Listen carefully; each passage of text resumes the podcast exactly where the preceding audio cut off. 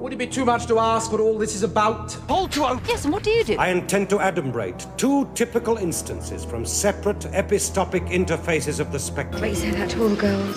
Is there any intelligent life here? Don't know. Should find out.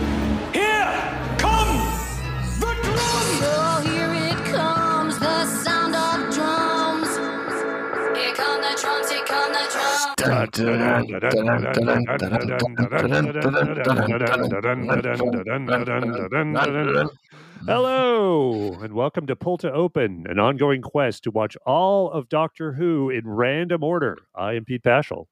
Uh, I'm Chris Taylor, and we're just a couple of guys who love Doctor Who, have written about Doctor Who, and uh, who love the uh, Doctor Who theme music so much that we do it as an intro for this fabulous podcast that you're listening to. And you may have noticed that the our drums are sometimes out of sync. In fact, always out of sync. Oh, in the actual podcast itself. Uh, that, that's not how it sounds to us. Uh, I, I kind of enjoy the cacophony it creates um, after after our intro. Uh, it's it's kind of almost wonderful sketch comedy style Yeah, here. it's but delightfully out of sync. it's, it's character. It's character of the podcast. It's great. People Indeed. expect it now. yeah, we're we're out of time with each other as we. As we tumble backwards through time, through the entire history of Doctor Who, in random order. So, uh, wh- Yeah. where where are we and where have we been? Well, previously on Pull to Open, we had uh, visited The Girl in the Fireplace, uh, Yes. a, a New Who classic, one of the first uh, brilliant collaborations between Russell T. Davies and Steven Moffat, who would go on to run the show, of course, for a while after that. Um, and the Who Beatles. The Who Beatles, but and prior to that, we had uh, one of their later hits, one of their later albums uh, on from season four, "Silence in the Library" and "Forest of the Dead." Mm. So there was a pretty clear through line there for the randomizer, which I apparently decided to stop being random for at least for at least a couple of weeks. and it a through line in the previous one, uh, which was true. in the Forest of the Night, going to the Forest of the Dead. Prior to that, we were Forest of the Night, the only other episode with the word forest in the title. Yep. And, And- now, forest Yeah. in this one. But that brings us to today. We are now at the trial of a Time Lord, the Mm. mysterious planet. I almost said part one between those two things, but it's actually parts one through four. Yeah, it's Yeah. it's the first story segment of the Right. Colin Baker season long serial Trial of a Time Lord, which from hails from 1986. And Oh, uh, has uh, has issues. I would I would say is, Hey, is a fair hey. summary. We're not commentating yet. I know. I'm just Uh, just saying. Uh, just a little, little headline there. There's there's some moments as well. Um, Mm. There's a lot to unpack here. Mm. I have to say. I mean, we can talk about why the randomizer brought us here, but I would actually like to talk about maybe even before we get into the plot summary of why we chose to do this one Sure. as as fi- four different stories instead of one complete story because obviously on screen it is 14 episodes all called the trial of a time lord but Mm. as any Whovian with where this salt knows or her salt knows, this is it's split up into four stories, each called uh, something different, and this one's the mysterious planet. Yeah, it, it tends to be listed both ways. It's you know in, in, in, in the polls of the show that Doctor Who magazine runs and that have, have also been run online. Uh, we often get the the rankings both of Trial of a Time Lord as a whole and the rankings of the individual stories. Mhm. So Who fans kind of like to have it both ways. I think our, our original remit was we want to watch the the individual stories of Doctor Who. And yes, there is an overarching season arc, but they're very distinctly stories that were that were Right. shoved into this format, right? And I, I would I would sort of take an even further step back out of the show itself Mm. and sort of look at TV and storytelling in general, how it was in the 80s and that era versus today where serialized storytelling became like it, it- it- television transformed in so many ways and in one of the ways it like serialized is, is expected now and this is a Mm. speaks to how we look at this season versus the most recent season doctor who flux which Yep. is much more so like a complete story Yeah. even though you know they're individual episodes with individual titles, and you could certainly make the case that we could we could do them individually. But Flux, I mean, it's very much uh, that's that's one story. Yeah, And- Flux feels like one story. Trial of the Time Lord feels almost like a clip show. Yeah, right, exactly. yeah, so like I mean, storytelling's a little different now, and uh, I think we made the right call on this one. Yeah, and also if we were to watch all 14 episodes of Trial of Time Lord at once, I I fear for our mental health. There's definitely a pragmatic side to our decision. um, yeah, uh, looking forward to unpacking it. But before we get to that, Yes. I'd like to just shout out to a couple of our very loyal uh, listeners uh, who have given us some great reviews in the last couple of weeks. It's been a while. Woohoo! It's been, actually two weeks since we've Yeah. been around. Yeah, we, we Um, took two weeks for this one. I think that's, uh, you know, I, I had to take a week just to commiserate the fact that we were at a Trial of a Time Lord this early in the process. I Um, know. but Um, but we, yeah, we've we- Day of the Doctor and Trial of a Time Lord. We're getting the epics out of the way uh, We- early in this show. seriously, But we've it's been two weeks. Uh, it's been we've got a lot of great response on TikTok and the socials. We'll talk about that in a minute too. But we had a couple of great reviews come in, and we love to read these out on the air. I'm actually going to, um, I'll, I'll well here we go. I'm just going to read them out. Here we go. The Do it. first one is uh, from someone in Great Britain and called us a binge-worthy podcast. huzzah! Uh, he gave us five stars. That's very nice. It's J Mart Eddie. Uh, I presume. I, I hope. Uh, I'm not sure if it's a man or a woman, but uh, I, I'm just going to go with Eddie as a maybe a male name. sure. And I I found this podcast through TikTok, and it's fantastic.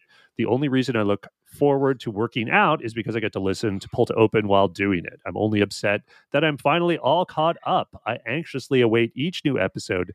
Shameless plug to anyone reading this. Follow me on Twitter. Docky love who Doccy who lover. Doccy spelled D O C C Y. Go follow Eddie. I'm just going to call you Eddie just because it's in your uh, handle on Apple Podcasts. Uh, but Yeah. follow them on Twitter. Docky who lover.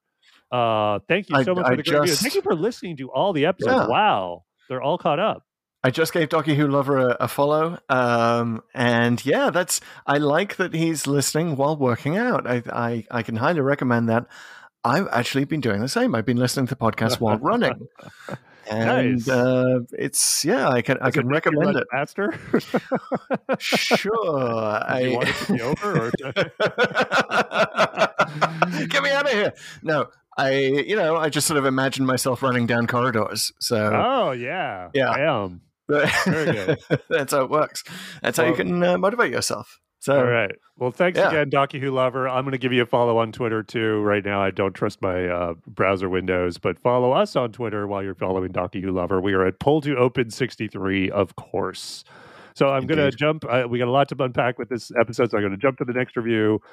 I it's, it's, oh sorry, I should say who it is. It is Chris J. Michaels on Apple Podcast. This one's from the USA mhm. And it says, "I adore this show." Uh, and it also says Clara Echo comment. However, so this is a longer one. So uh, hold on. It says, "Love the show." Uh, I've been getting back into Doctor Who as the Flux came out, and I found it just in time. As a fellow Chris, huzzah! I find myself agreeing with Chris quite a lot. Well, all right. Yep. I love. I love it's just the way it is, Chris and folks. Chris. Uh, I love Capaldi, so me and the Codex get along as well. Ah, that's because we've we've obviously hit a lot of Capaldi episodes So early on. much Capaldi. Clara is my favorite, so all the talk of her is just great. But I have a nitpick. All right, we love Mm. nitpicks. This is great. Yes. we nitpick plenty, so bring it on, Chris. over uh, nitpick over the where is the Clara Echo section. Okay, this is for those that don't know. We every episode we talk about uh, Clara, who, of course, as we know, in the name of the Doctor, went into the Doctor's time stream to save him from the Great Intelligence and uh, essentially help him out throughout his entire life. And we see bits of that where he steers the first Doctor to even picking the right TARDIS, etc. Right. So right. We all know this. The Clara um, Splinter. So we we have it fun every time we go to an episode. But where was Clara? Mm. Mhm. Um, but he says, okay, so in the name of the Doctor, the final plot was that the Great Intelligence went into the Doctor's time stream to kill the dollar, the, the, the Doctor, at every moment of his life. What Clara did was go in herself to stop Dr. Simeon. The Clara Echoes are not there to save the doctor from his own mess, but from Dr. Simeon's attack. In that episode, after she does it, she even says that she's finished and he's safe. Why Oswin Oswald was at the Dalek Asylum is beyond me, but Clara Echoes are meant to stop Simeon, not anyone else. Simeon is in the background of every episode trying to kill the doctor, and in the background of every episode, Clara's there to stop him. Love the show. Keep up the great work. Can't wait that the code is bringing us to an Eccleston episode. I as well. I would love Yeah. to see another Chris. Yeah, uh, the. Chris's love Chris. But what do you what do you think of the the theory here, Chris? We, we should also uh, add that, that he threw in a bunch of scarf emojis, which is great Oh, because true, yes. that's what I suggested people do in their reviews. Throw in a Doctor Who appropriate emoji, and the scarf one is, is obviously the best. And, and he put Um, in six. Yes, Not only did he give us five stars, he gave us six scarves. six scarves five. Yes, So someone raised that. You're going to have to do like seven screwdrivers or something. Let's let's see it happen. I want to see you guys raise the bar. Raise the bar.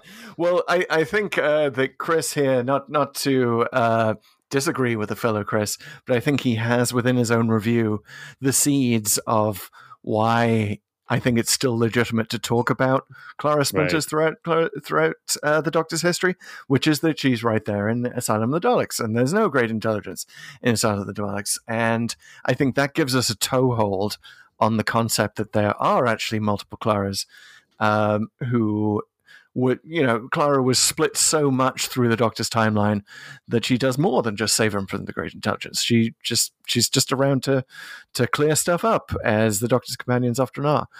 Um, so that's Well- my personal headcanon. Let me give you like a timey wimey version of exactly what you just said, which I agree.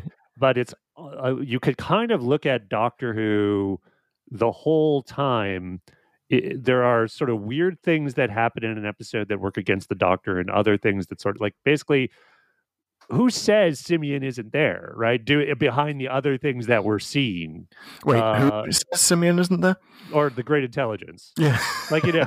yeah. Sorry, just going for the old "Who's on first joke. I, I finally got it.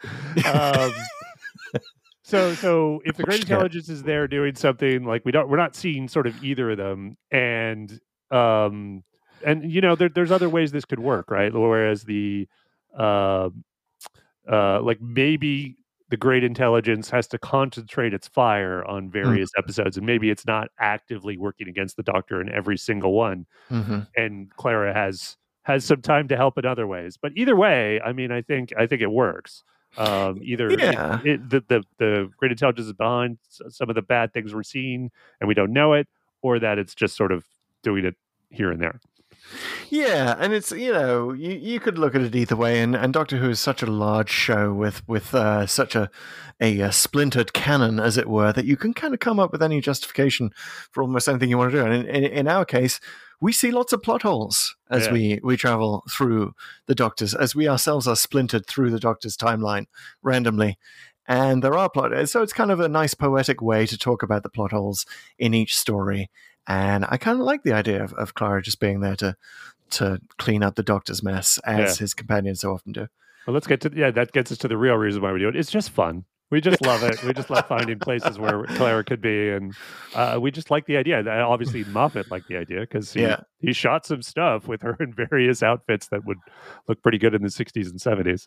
Yes. Uh, so yeah. that that is our retcon. That was Moffat's retcon. We've adopted it, and uh, we love it. We love using it as a way to talk about the plot holes. Um, but we love nitpicks. Uh, come come along and and argue with us in your five star review. Please do. Uh, Please do. Yeah, leave us five And- stars and then leave us your, your biggest nitpick of the show or your biggest retcon, as we decided to call it last time. Absolutely. We love the reviews. Please keep them coming. Uh, just a reminder, we haven't forgotten our 50th review, big push for 50 reviews. We'll get a Hmm. prize. I'm actually, I've been looking at all my Doctor Who paraphernalia lately, Ooh. thinking about what I can give away. Guys, I've got some plans. So this is not just like I'm going to, you're going to get like something you could get off eBay. This is going to be like uh, something from the collection. Okay. Wow. So we'll talk about that in future uh, in the future. In But- the future, you guys had better um, jump in because I think I'm going to do that. If uh, once we get to our 49th review, I'm just going to pounce and get Yeah. Pete's paraphernalia. Exactly. I've got. Um, I've, I've dropped it too. I've yes. said too much already, but I've got some stuff you, you just can't, you know, walk down to your uh, your genre store and Yes. get anymore. So I, I, and also, if there are any Pete's out there listening to this, uh, I think we, we need to uh, put some balance back into the universe and the podcast. Uh, Pete's need to come along and agree with Pete. yeah, let's do it. Let's uh, let's let's even it up. Let's get let's get some teams. The army of Pete's. If your if your name is uh, your name is Pete uh, Tyler and you're in an alternate dimension, please write in. Oh, nice. Yeah, Yeah. that's it. That's that's you know you can do that. You just got to go buy a Supernova or something. I think. Yeah. Pete, if you're out there, contact us. All right. So uh reviews they help the podcast. That is all. Yes. But and we love to read them out on air. Okay. So Over to wow, TikTok. we've got we've got tons of business to take care of. We want we will talk about the episode, guys. Don't worry. It's coming We'll up. get there. I know that there's so many Colin Baker fans listening to us right now going, when are they going to get to it? Um, But we also But had a big week first- TikTok.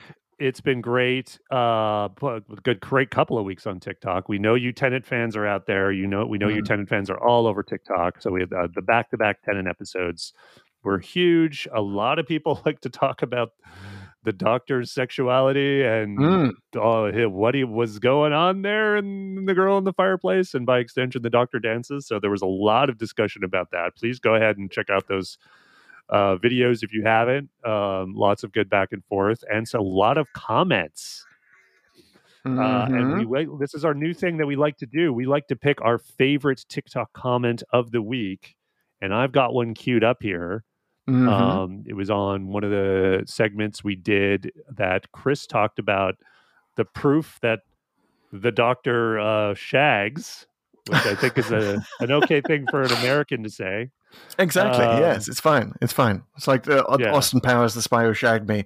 Uh, was I was I was newly in this country when that came out at, in cinemas, and I was amazed to see it, uh, see that word broadcast up there. 'Cause it's a And little naughtier in the UK. uh, the monkey emoji with the hands over the eyes. yes, exactly. The hand over the mat.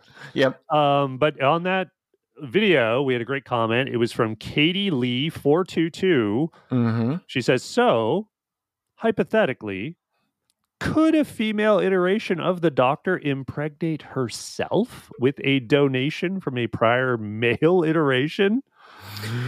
Wow. Uh, yeah. like, like, you know, for those just listening and not watching on uh, YouTube or wherever, my head has just exploded on this. Not since the Red Dwarf episode. I think it was Ouroboros. Right. I- Robo Ross. yeah. Yes.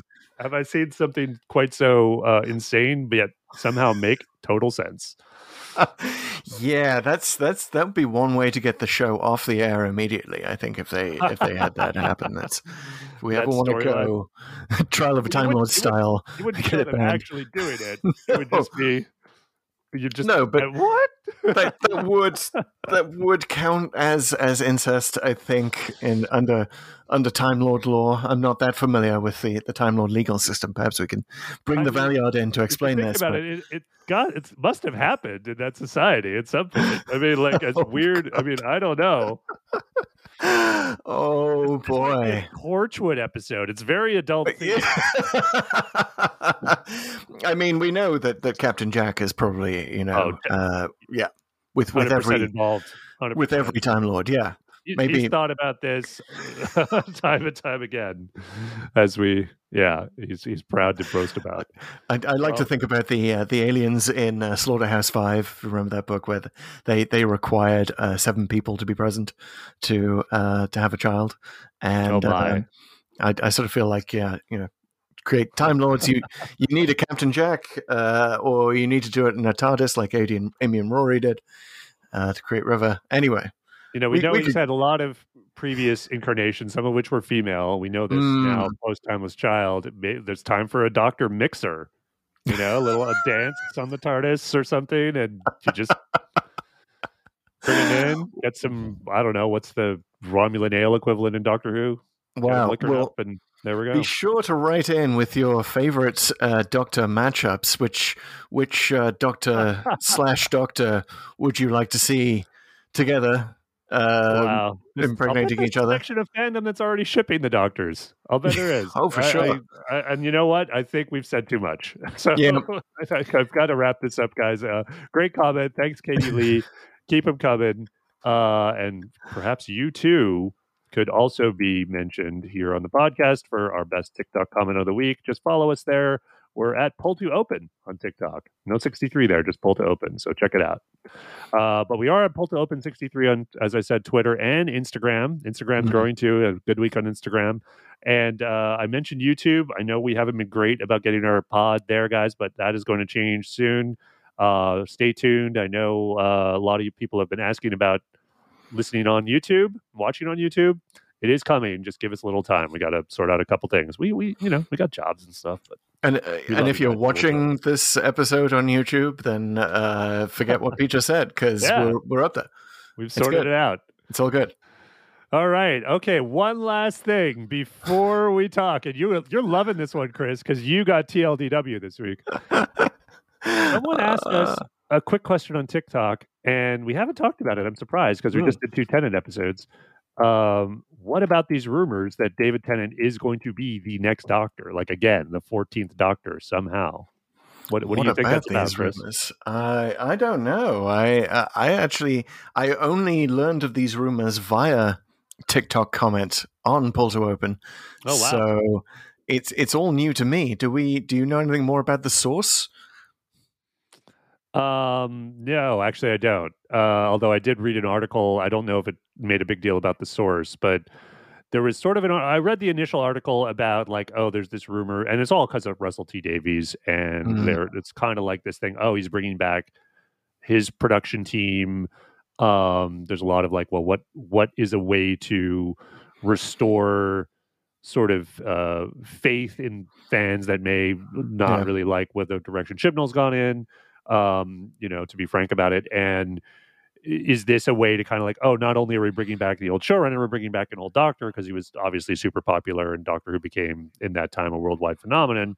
Uh, thanks uh, mostly to Russell Davies, in my opinion, but also, I mean, David Tennant, obviously a very, you know, popular actor and uh, did an amazing job with the role. So why not do that again? Well, Yeah. I can And think he of also- reasons. well, he, he doesn't age, so that's sort of an uh, advantage. He's definitely got a portrait in the attic. Um, yeah, I, I don't I don't think this is going to happen. I'd love to see uh, what the sourcing is on this. Uh, if it's sourced to some no name blog um, or references anyone in particular in the new production team. Uh, I don't think we're going to go there. I mean, uh, having having said that, we did just talk a podcast or two ago about the notion of bringing Matt Smith back and doing Mm. those missing 200 years uh, Right. prior to uh, closing time. Um, but uh, Tennant, it's sort of hard to see where you would where you would slot him in. Yeah, I, I think you could do it a couple different ways where you could sort of have it it's just sort of following the old doctor or you know like i don't know the the missing adventures or something. I don't think that's particularly satisfying. I think what they would want to do is like oh he regenerates into a like a new version of himself a la the curator so there is Yes. a little bit of precedent for this he starts There is trying on the old favorites trying on the uh, old favorites. or yes. for whatever reason like something goes wrong or the, there's a weirdness to his regeneration slash her regeneration and therefore it becomes oh like if there's an old pattern that somehow gets there and so you could even believably do like an older Tennant uh to to to take over the role i i i i'm here for it you know like i'm like Sure. okay i, I would I'd, I'd check it out that could be interesting but i'm also like i think that you, I wouldn't want to do a whole season is that right? Like I think you kind of do it as a one-off special which could be a 60th anniversary type thing or something Mm, leading up to it uh, or maybe it's like you fool the audience that oh it's Tennant for a few episodes but then then they do the real doctor switch Right, Uh, and regeneration happens super quickly. Yeah, I mean, it, it seems a little greedy, right? Because Tennant's already had two regenerations. right yeah, yeah. Um, I mean, what are we going to, if, we get a, a third one, are we going to see like the three doctors and all of them are Tennant? Yeah, well, that's a good. Uh, the cool thing with Tennant in the other universe is like it's an easy way to bring him back without Yeah. just doing like a multi-doctor story in the way they did um, Day of the Doctor if they wanted Yeah. to. Actually, so speaking of the curator, uh, I, I actually was thinking about that idly this week, and not just because I have a set of action figures next to my desk, including the curator and the war doctor, but I, I was thinking, wouldn't Speaking wouldn't that prizes. be indeed? Uh, wouldn't that be a great way to end uh, Jodie's run is, and surprise everyone? She regenerates into a CGI deep faked young Tom Baker. Whoa. And then we cut to like next season opens and it's old Tom Baker as he is now as the curator. And then we get to see him regenerating into someone else. Wow. Huge. So it Hmm. like, yeah, wow. I love that. Right? You've done it. You've taken my idea and just completely blown it out of the water. Now I'm just, yeah, you've done it again. Chris's are so ahead this podcast. I think I was Uh, also I love it, I love it. about, uh, I don't know if you've been watching Book of Boba Fett, but basically the the deep faked Luke Skywalker that is appearing in uh, modern Star Wars alert. TV. Sorry, sorry, but it's been like a week and a half, people. Uh, the, the deep faked Luke Skywalker is getting so much better, like scary good. right. Because I remember the first season of Mandalorian. Yeah. Oh, no, was it second? I forget. Season the two, second? end, end of season two, he comes in, and it's kind of like, uh, you know, you're almost willing the camera to to cut away because you're like, uh, it's sort of, it's, he's wobbling. Um, but no, now they've got him like bright sunlight, and he just totally, you can believe it's young Mark Hamill, and sounds just like him, and even though it's AI involved and deep fakery. Um, So if, if they can do that, pointing pointing Mhm. at the rival franchise over there, Doctor Who can totally do that. We can bring back the old favorite, The but just a few old favorites, eh? Balls in your court, RTD. No, yeah, Indeed. no, I'd, I'd love to see that. Well, Chris, speaking of wobbling, I think it's time. I oh think God! we're, we're deep into this pod and we haven't done it, and it's time, dude. We can't keep them waiting Yeah. any longer. All right. Guys, we're back here at season 23, story Mhm. number 142 per the Pull to Open Codex, which you can find this link in the show notes. Uh, we're a trial of a Time Lord, the mysterious planet. And we are starting off, as we always do, with TLDW. Can, can I just mention not to procrastinate any further, but this is another reason why we're not doing the Trial of Time Lord as one complete story because the TLDW would be insane. It would be seven minutes long. You need a halftime. you would. You need a, you need a halftime show within it and just take a break, get a water. Okay, later, like, you know, have some dancing Daleks, entertain the listeners, and then we We Bring it in. back for the second half. Okay, but Oh, this man. time, TLDW, too long didn't watch, too long Doctor Who. Do it? Have we decided which it is? Is it too long Doctor Who? It's it's uh, in the true spirit of the TARDIS. It's both simultaneously, but you don't know until it actually appears. Uh, you know, Schrodinger's cat-like, and uh, in this case, I think, given the dreadful viewing figures for Trial of the Time Lord, it's too long. Didn't watch. okay. Uh, so it depends on the production team. Uh, It's Mm. too long. Didn't watch. It is for the Mysterious Planet. We give 30 seconds for every 25 minutes episode, and uh, notably, this is the first time they did 25 epi- minute episodes. The, the first the, the first story to bring them back after a season of Mm. doing 45 minute episodes, I should say. Um, but that is what we are doing. And because there's four, you get a full two minutes to tell us all about the story of the mysterious planet. So. Chris, are you ready? I'm ready. All right, let's start this off in three, two, one, go. Okay, so the TARDIS gets pulled out of time, and the Doctor gets pulled into this Time Lord uh, space station where he is the subject of an inquiry from the Inquisitor and a prosecutor known as the Valeyard. And uh, the uh, Doctor doesn't even know that he's no longer president of Gallifrey, so he's very surprised by this inquiry that becomes a trial because the Valeyard's sort of out to get the Doctor, and we don't know why. Uh, but the story that the Valeyard shows on screen is is something the Doctor has been through recently on the planet of Ravolox. And uh, what is Ravolox? Well, the Doctor discovers pretty early on that it's got Marble Arch Tube Station, so it's actually Earth, but it's in the wrong place, and he doesn't know why and isn't resolved in the whole story. Uh, but on Ravolox, there is a uh, quote unquote immortal who's actually a robot, and and he selects a couple of kids uh, to work for him, and everyone else he's like either purging them or telling them that the planet's been ra- ravaged by fire, so they can't go to the surface. Uh, but the security guy has been helping everyone to the surface, uh, where they live. They live as the free people uh, with a queen. And uh, there's a, a black light antenna up there that, that provides the, the immortals uh, energy, which is black light. And uh, there are a couple of uh, rogues called Glitz and Dibber. Uh, they they're trying to destroy the blacklight thing and steal secrets from the immortal, and uh, they they almost get killed by uh, the the head of the the free, the queen of the free, uh, who they instead with with Peri, who's also captured, they turn around and go to the immortal's castle underground, which is down through Marble Shoe Station. Turn turn left, take a couple of corridors down, you're almost there, and uh, uh, the Doctor uh, manages to persuade the robot, tries to persuade the robot that he shouldn't kill everyone in the black light explosion that might expand and kill the entire universe, and and then he uh, leaves with Peri and and uh, after the robot. And time. Nice. Nailed it. There's a lot I there, man. yeah, there's a lot to deal with, and it's Wow. sort of, uh, yeah. You I- got it. You got the Do you, trial. you feel like, the yeah, I got, I got the trials. Anything I missed?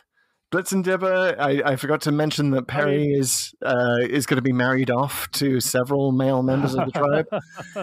uh, that might be the biggest thing that I left out. there was Uh, a lot of this this season uncomfortableness with Mary and Peri off to various people. Um, Yeah. But no, you got it. I think it, once you get going in the story, story, the trial story sort of takes to the background, and there's some Yeah. foreshadowing stuff that happen for for things that happen later in the trial uh, that that maybe weren't in. But since we're talking about this story mainly, I don't know how super relevant that was to uh, to just Well, we, we should mention the it's the first case I believe of Doctor Who getting bleeped. not not for any obscenity within the show, but for the uh, when when Glitz mentions the name of this vast store of knowledge that he's trying to steal that the Right. immortal has, it gets bleeped out, uh, and and we find out later in Trial of Time Lord what it is. Uh, but given that the we're told already that the information uh, in this story is coming to us via the Matrix, I think it's kind of easy to figure out what the vast store of knowledge might be. Just saying. bit of a giveaway. Um, It is one of those giveaway. things I liked. I mean, honestly, like those are aspects of Trial of the Time Lord, and talking about the trial scenes that I thought kind of work at this point. I Mm. think those sort of things they're putting in there to uh, foreshadow what's coming later do intrigue rather than confuse or or get in the way at this point in the trial. Um, there's also the thing about obviously they're going to show Colin Baker and his recent adventures, and that's the whole point of the show. But if this really is a trial about the things he's done, you kind of like it, it, you kind of almost think, well, why wouldn't you show some stuff from Davison and like, why Right. did you even pick this adventure? I could I could name probably a few off the top of my head that show what a freaking meddler is. Uh, exactly. Exactly. so either make it top of my list. Make it a clip show, and that would sort of placate the the guys at the BBC who want this to get even cheaper.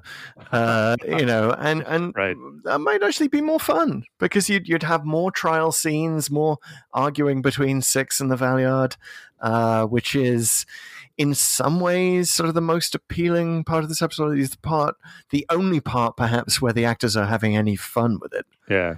No, agreed. That was something that struck me on a rewatch was how just miserable everyone seems in in filming this. You mean in the, uh, in the trial or the all of it? all of it, really. I mean, I, I think the trial scenes are an exception, uh, although I do feel sorry for all those uh, extra Time Lords in, in the background whose only job is to swivel round. and they, they need to talk to, like, Time Lord OSHA, Gallifrey and OSHA, because they, they're Right. just going to get such a crick in their net look, looking up at that screen. Yeah, it's angle funny. Their only at. job is to sit there and watch Doctor Who, which I think that you know there are worse jobs, but uh, it's kind of our job. But the it's it's really funny um, and interesting to unpack the very conscious metaphor here, right? And maybe we should get right into it, which is that Let's do it. because it, you have to sort of to understand this show you really have to understand what was going on in doctor who at the time it had been put on hiatus uh, i think canceled first by the controller at bbc and then put on Yeah. hiatus because of the outcry and he really had It's, it in for um, Doctor Who. Like he did yeah. not like the show, thought it was dumb and you know looked cheap and was kind of a national embarrassment. Um, and he, And to be honest, at the time he was kind of right. yeah, and that's I mean, not just me saying that. That's Russell T Davies saying that.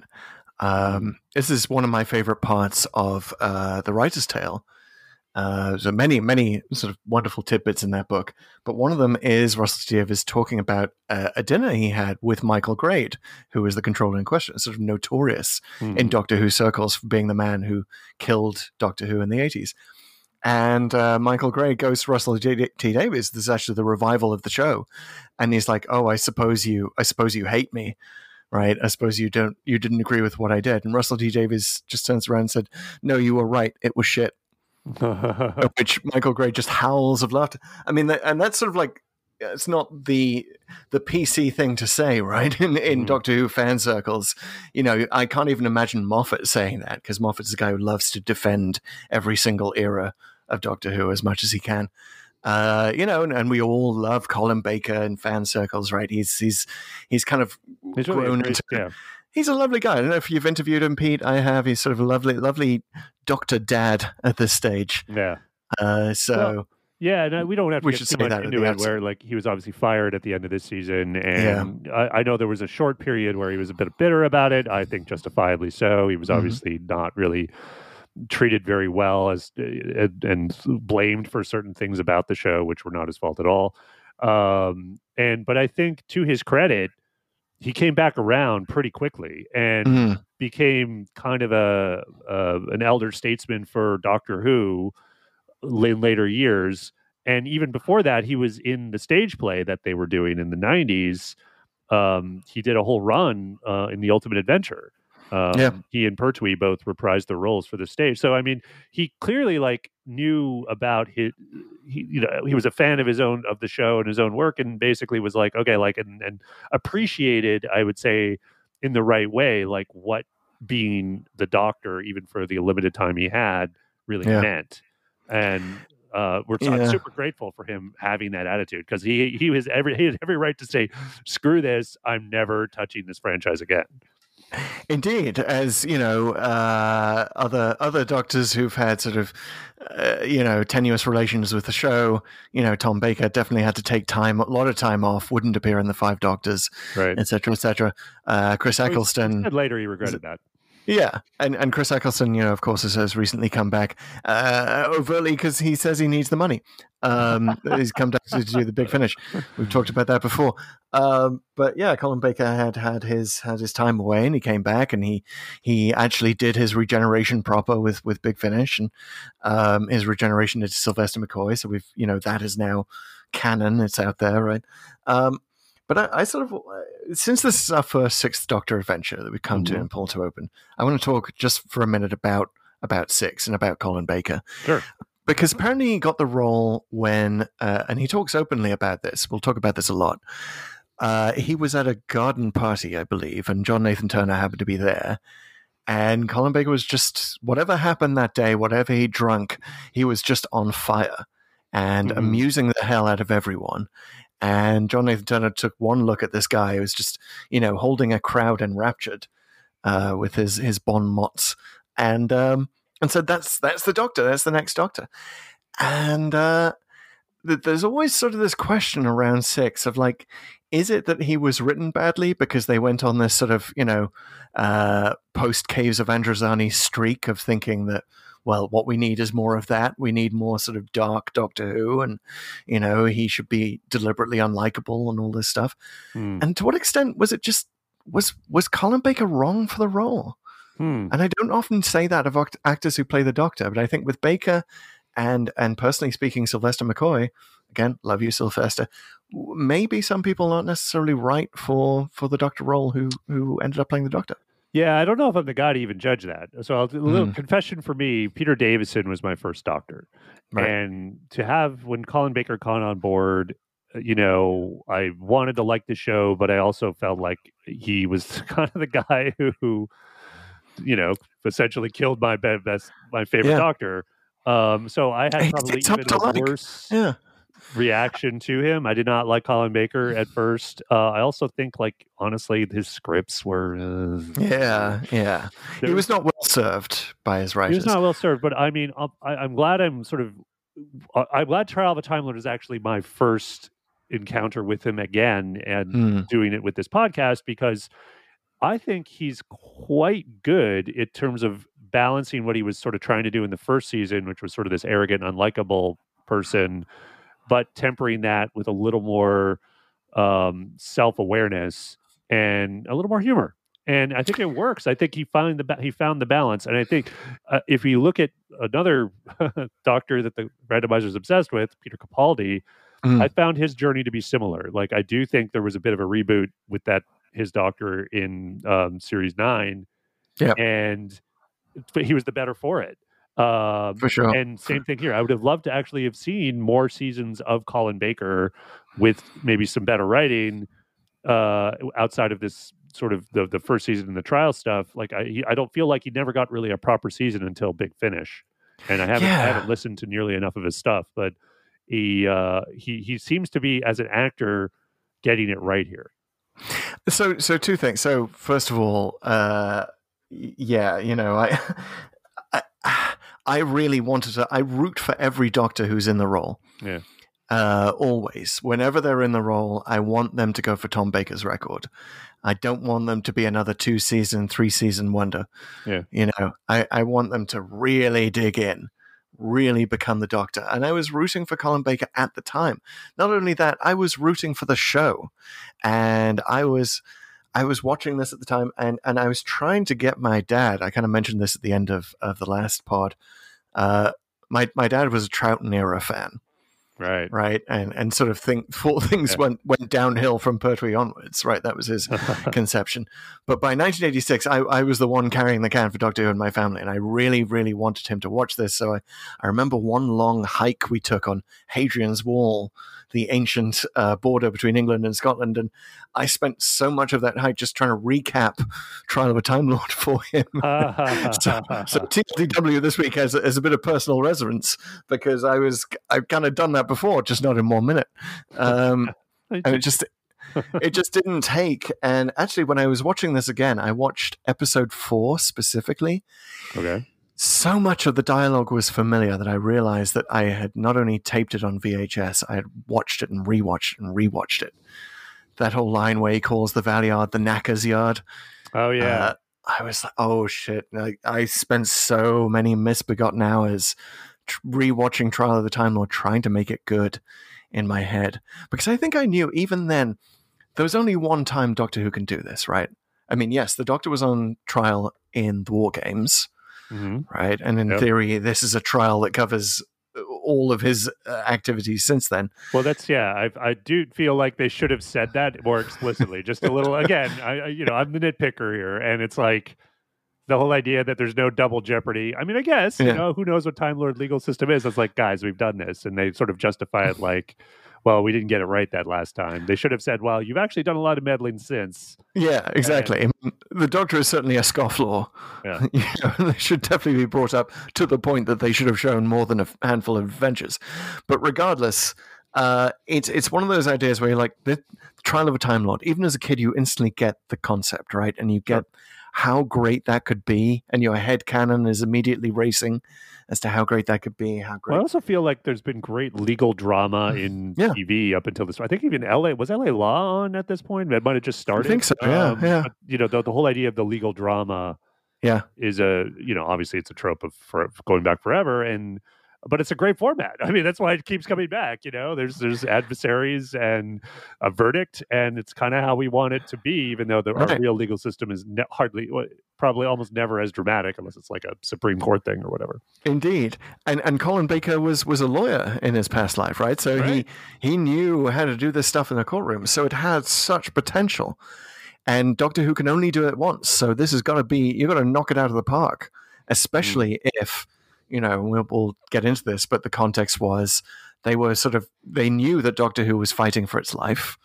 They Right. knew that you know the show had gone on hiatus when it was supposed to be cancelled, and there'd been this whole fan campaign, and now here it is, and it's back, and it's it's defending itself. So there's Yeah. the the larger fourth wall breaking metaphor of it. And they did not knock it out of the park. They ba- hmm. they whiffed it uh, in in uh, in that terminology, right? I mean, it's just you can you can try, you can stretch yourself, contort yourself in all sorts of ways to say the trial of Time Lord. No, it's good. You know, no, the Valeyard's an interesting villain, etc., etc. But it just it it it squandered such a great opportunity, and that's why I think I I kind of need therapy around this episode, Pete. Yeah, like many many good legal arguments, good on paper. Yeah, You know, like it's um the I, taking on the metaphor thing first. I really Mhm. like. I here might be an unpopular opinion. I actually really like the idea of turning the the uh, Doctor Who being on trial into something that is sort of self-referential and borderline breaking the fourth wall. oh yeah, absolutely. I think that could be really fun um, and still work as a story element, but it's just not that interesting the way they've done it. One is like they they don't they haven't really thought out the legal side of this, and I know that sounds really stupid, but it is like it's it comes down to the doctor and the Valeyard yelling at each other, which is fun at first. And but I gotta say, it gets tiresome pretty quickly, even within Mm. this story, right? I think some of the trial stuff works, but by the end, when he's he's constantly calling him names, which Yeah. they even say he's being immature, and it's like, okay, dude, it's it's enough already. He does like the knackers Yeah. yard, the boneyard. I, I mean, you know, you're not like he's yeah. like he's freaking Sawyer from Lost or something, giving everyone a nickname. Um, I Yeah, dude, it's it's not you're not being that clever, Doctor. It's funny the You've first you've, time. You've been a lot clever in the past, and and the Inquisitor, you, you have a lot of these lines that sort of you wouldn't want to throw out in in the defense of a show. Like if you're if you're taking this meta thing to its logical conclusion, you have lines like the, the Inquisitor saying that she tires of this bickering between them, and the audience is like, "Yep, us too." You And know, was like, uh, can't we just have the edited highlights? Yes, the Doctor himself saying that. The Doctor is basically condemning himself out of his own mouth in terms of the, the you know the fourth wall breaking meta concept. I'm bored watching me and Peri just wandering around and, and making puns or whatever they were. You know, like it's like, well, you shouldn't be. Yeah, and doesn't- life. And doesn't And- he even say like "wake me when it's over"? Yes, that Yeah. that was like at the very end. Like, well, if it's if your your next thing you're going to show me is going to be like uh, the solid part of your going to be like this one. Wake me when it's finished. It's like, wait, what? Did you just review the episode we just saw badly? Like within One star. like it's like okay that could be fun but i'm also is uh, that's a weird position to take doctor who on yourself By the way, speaking of Doctor Who and the name of the Doctor, Mhm. I uh, this was one one surprise, one tiny pinprick of light in the rewatch. Did you notice the Doctor almost says his name? you know i have to confess i kind of didn't when did that happen It's uh, in the first episode. Uh, the Doctor talks about, and apparently he's. Uh, I couldn't remember this. Colin Baker's mentioned this several times in his run. He's going to, you know, retire and become an academic. Basically, it's before he decided he was going to become a curator, obviously. But he he says something like, "I could write a, I could stay on this planet and write a thesis." You know the, uh, you know the the archaeological history of Ravolox by Doctor, and he's clearly going to say the next word, but Peri interrupts him. right well you could make the case that miss he was doing missy's uh name which is of course his name's doctor who Yes, you know that? which another breaking the fourth wall moment but um but then Colin Baker is breaking the fourth wall with the question mark uh, collars the whole time. Anyway, right? yeah, I guess I just didn't read that much into it in the in the moment, and I I was more focused on their interaction, and I think that's a Mm. really good again another part of where they thought out um, where these characters are now, given the last season, and where they wanted to sort of take them because. It's very clear that there's time has passed since the last we've seen the Doctor and Peri, which was uh, I think Hmm. Revelation of the Daleks or Timelash, can't remember which. And uh, one, Peri's got has covered herself up. like she's finally got like a, a, a decent costume for the 80s. yes. She was in a bikini last time we saw her here on Pull to Open Um, in uh, Planet of Fire. in our very first randomized episode, in fact. Oh, that's right. Yes. Mm. She, oh, she started with it as a Davison companion. Um, Mm. Um, wow. Speaking of uh, hanky panky and the TARDIS that we were talking about, Seriously. that probably went somewhere. But uh, sorry, sorry. I'm, I, I'm a shipper too sometimes, guys. Sorry. Every now and then it comes out. But the point is, I think their relationship is much more familiar, much warmer. I mean, they bickered before and they kind of played it or they actually said it, it like, oh, this is what we do. But you never quite get the warmth and that they're what they mean to each other. And I think that is this is the episode where it's most apparent because the doctor comforts Peri quite a bit. And I wish there was a little more the other way. But Mm.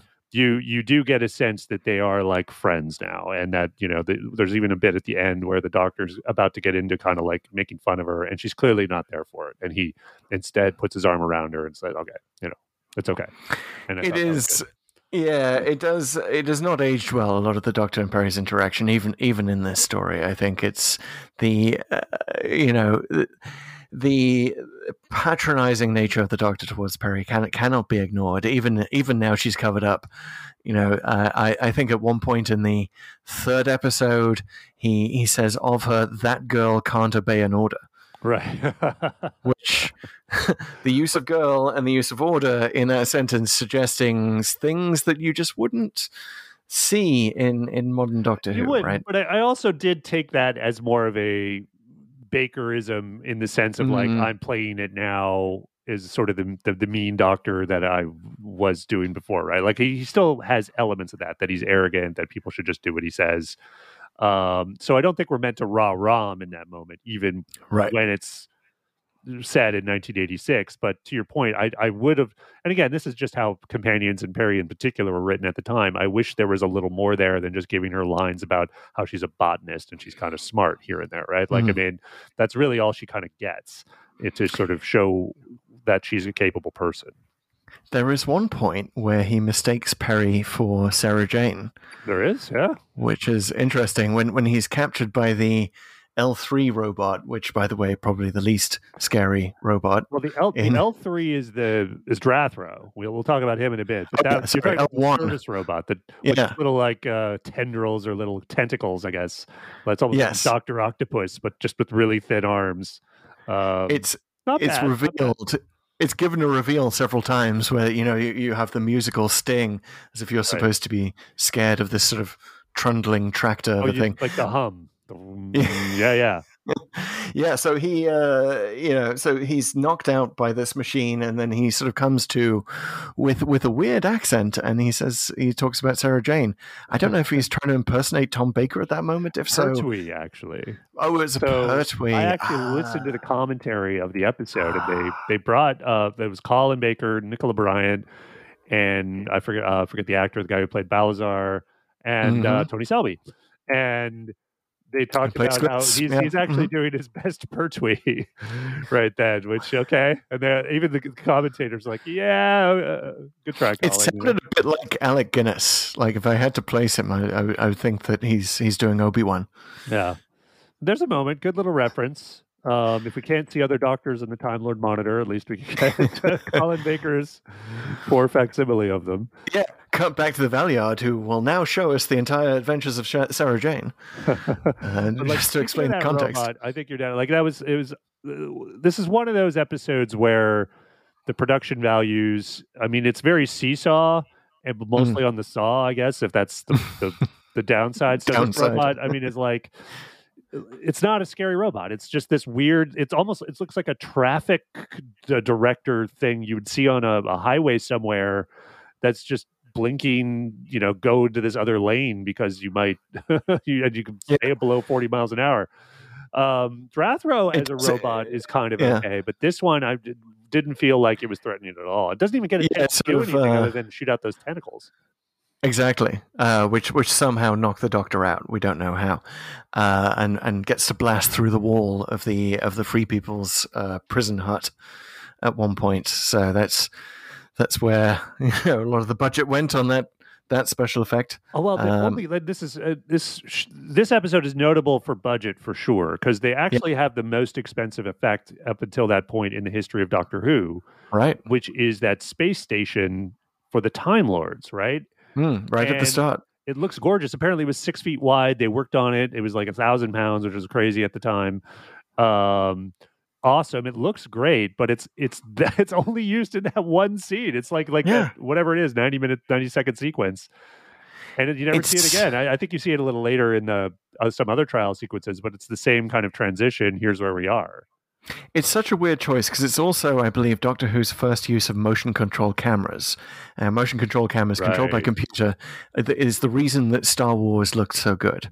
Mhm. right? The reason why you could actually finally have dogfights in space it's because the, you could time the camera to follow a ship in a certain sequence, then you could time the camera to follow another ship, and it looks great. It looks cool, and it is used here to no effect whatsoever. Right. There's There's virtually no no, point. storytelling, and it's like yeah, they just. It's. I, I almost feel like they commissioned the space station before they even knew what they were doing, Mm. because there's a like, why are the Time Lords even on a space station? It, like that's Yeah. never explained. It's just like we're in. The, this is where we hold trials. I mean, you have a whole planet and a capital, and you have the ability to make things bigger on the inside. like, why are you doing this on a space station? yeah. I Um, mean, at least maybe write something into the script. Say this is sort of you know a black ops kind of trial, or like it's it's taking place in neutral space. They can actually, you know, kill the Doctor and get away with it, like you know, you know Yeah. outside Time Lord law or something. So, so the worst thing this does, though, about uh, among all the bad things we just talked about, is that it sets your expectations higher, and Yeah. then you immediately go to this the Ravolox, and like literally the first scene with Perry and the Doctor, the camera wobbles so badly. I mean, it's clearly like this handheld thing. I think someone's tripping on a branch a Yeah. couple times while they're doing it, and they keep it in, and you're just like, oh my god, not even in the depths of like the t- the cheapest Tom Baker episode. You'd have to go back as far back as Hartnell, really, to find production values that bad. Yeah. Where uh, it's just like literally, you really didn't have money for one more take there. like Yeah. it, it, it was just, oh my god. You get the feeling of someone being asleep at the switch in all this, and uh, that that someone, you know, probably John Nathan Turner, right? But to to his credit, he probably thought, well, you know, we'll start off with a super expensive special effect. We'll get Robert Holmes in to write the rest, and that Hmm. will that'll just take care of business, right? Robert Holmes, one of the most famous writers in Doctor Who history, job done. Hmm. Uh, unfortunately, Robert Holmes was not uh, at his his sharpest. Uh, sadly, he was getting sick at this point. Uh, he he would die later in in the run Hmm. uh, of Trial of the Time Lord, and unfortunately not be there to to wrap it up as was intended. Uh, and sadly, it, it does. Uh, he is kind of repeating himself here. And the the very first thing that this uh, that mysterious planet reminded me of, Pete. I don't know if you went to the same place. Is the Krotons? Yes. Yes. Robert Holmes's very first story, where we we went uh, many many moons ago on our random adventure, Yeah. and There's uh, your this, randomizer through line. Boom. Yep. Took a while. That's you know what you want? You want a, a worse version of the Krotons. That's what you want. but it has exactly the same thing of you know a a robot trying to persuade right. uh, a population of humans that the surface of the planet is on fire, so they can't go out, right. right. and, them- selecting. yeah, young people. from them. Yep. Um, and in the Crotons case, when they sort of demonstrate that they have capability for knowledge, I guess, is they they're allowed to kind of uh, join them. And they, there's the there's the two the twins. I guess they're kind of supposed to look like twins in this. They don't really. Yeah. Blah blah. And you know, Humker and Tandrell. yeah, And they, they, the, the thing looking back at them now is they, they look incredibly Aryan, right? Almost creepily so. It's like it seems to be the, the era of blonde hair in, in Doctor Who when you have, you know, Colin Baker who has grown out his massive perm for this story right. uh, is much larger than it was. and And even permier later in this in this the trial, I believe. But uh, even Peri's got a perm going on there for a bit. So yeah, oh, I'm- 1986. there's, there's a lot of 86 going on here, especially with the hair. Yeah, I It's actually, mind those um, guys, the, the blonde guys. I just didn't Mhm. think like if you're looking at double acts in this episode, like Glitz and Dibber take the cake, Yeah. and the chips. Uh, you know, like the I forget even the names of the two Drathro slaves, but they kind of have like one or two lines that are all borderline clever, but they're mostly pretty unmemorable in my mind. the just sort of idiots who kind of, you know, look like each other and talk like each other and bicker with each other. And Drathro has to say multiple times that he tires of their prattling. Yeah. Uh, which again, not a great thing for the whole meta trial of Doctor Who idea. Um, and they're just like, at least in the Krotons, I think you know multiple genders were selected. Um, but Right. no, here we have just a couple of Blancans. But to to its credit, I think you know. So, so one of the ideas of Trial of Time Lord was they were trying to reintroduce more humor to Doctor Who Hmm. uh, to, before. Michael Grade. That, that most times it doesn't work, and all the, the Doctor's insulting of the Valeyard sort of falls into that category, right? It's Right. it's just groan worthy. Um, but I actually like the sight gags of the scene where Humker and Tandrell are investigating Colin Baker's pockets. Oh yeah, he's got tons of stuff. Got tons of stuff. They pull out a flashlight. They uh, pull out. I'm basically going to play a game show where I remember everything that was pulled out of Colin Baker's pockets: a flashlight, a a, seconds car- a carnival mask, a, a teddy bear, Yeah. And finally a bag of what we presume to be jelly babies. Um, we we don't know exactly what it is because the doctor just sort of wordlessly offers the bag to both of them Yeah. after after they pull it out, and he's sort of annoyed and pushing everything else back in. I think there's something else, like a spray bottle or something. Um, but it's a nice it's a nice series of sight gags. It's probably the funniest thing in this sort of very dour episode where no one seems to be having any fun with the Mm. production. Um, and I just I would have loved more of that, and I would love more of the the idea that the Doctor is just sort of walking around with all sorts of crap in his pockets all the time. Well, for humor, the person who's having a great time is Glitz. Uh, Yes. Tony Selby, like like in terms of like the instilling humor into this, uh, I think that really works. And Glitz is as a character is a bit inconsistent. I mean, because he starts off borderline evil. He's about to, he nearly kills the Doctor and Perily like right off the bat. Seems Mm. completely okay with it, and he, he- like even within this story, he he get tempers himself pretty quickly. He certainly becomes that incorrigible uh, cad rather than sort of Yes. diabolically evil rogue.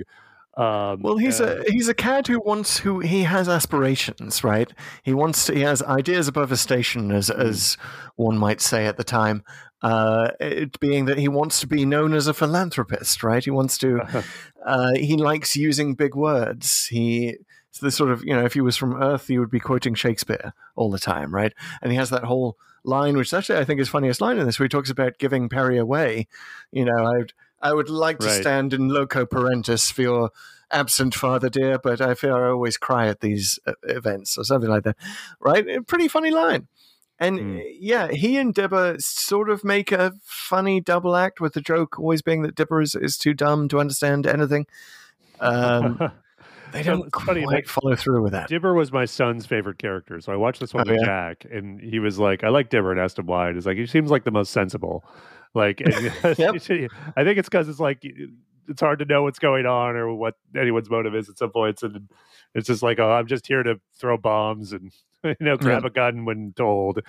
Um, no, I think I think I, I like Dibber. I, I don't know why I root for Dibber, but I do throughout this whole episode. Like, I kind of want him to come out on top.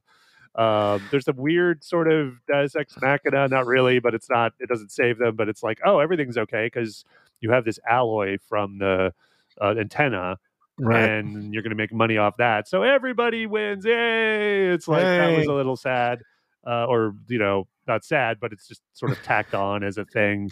And I think Yeah. it's sort of like I really like Tony Selby. I like Glitz. I wish they'd used him even more than they do him in the two or three episodes he was in. Um, but he's not particularly effective or smart He's in this not. episode. He he got to get you know the the villagers get uh the better of him pretty quickly and he he's kind of there to convey the secret stuff that the time lords want Yeah. kept a secret um and he's fun but um i kind of i wish he had sort of shown his smarts being one two steps ahead of everyone a little better because even that stuff at the end with the robot and he fools the robot the robot's the only one fooled like you know like Yep. everyone else could tell glitz is just putting him on and that that uh, it was pretty weak pretty weak. It's it's it's very weak, and and even he, who's supposed to be having the most fun with this, uh, is like there's that scene where they're about to throw him on the on the pyre, Oh yeah, and he is he is shivering to death. That poor guy. you could see the costume they put him in. It's clearly a very cold day, and you're like, actually, I bet he would welcome that fire. To be honest, um, but yeah, like nobody's nobody's having fun. I thought they thought. I bet they thought it was a great idea to put Joan Sims in there, who's Queen uh, Katryca. right. Uh, she is a veteran of the Carry On movies, which is a long running series of, you know, sex farces, basically, very popular in Britain at the time. Um, Okay. And uh, and here she is. Sex farce. Yeah, sex farce, carry on. It was all like, you know, carry on up the Khyber, carry on, et, et cetera, et cetera. It was all, you know, it's very British, uh, you know, end of the pier humor. Um, and and here she is playing playing a straight role as as the queen of the free people, and she's Hmm. just not. She's just terrible, and Yeah. she gets to throw a gun around. That's about it. And then she gets, she gets when she gets killed by Drathro at the end. Yeah. Like they've they've taken the time to make her like to cut her hair off or make her hair appear cut off and make her face look all frazzled Right. uh, which is kind of a well, you know, a, a creepy scene and sort of redolent of this sort of darker turn that Doctor Who was taking. Well, think about it. You're you're kind of cheering on Drathro at the Yeah. time, right? Because you're like, oh my, just get rid of this woman. Like, like I'm so tired of because she's just so forced. Yeah, I hear you. It's it's too bad. She's not treated well.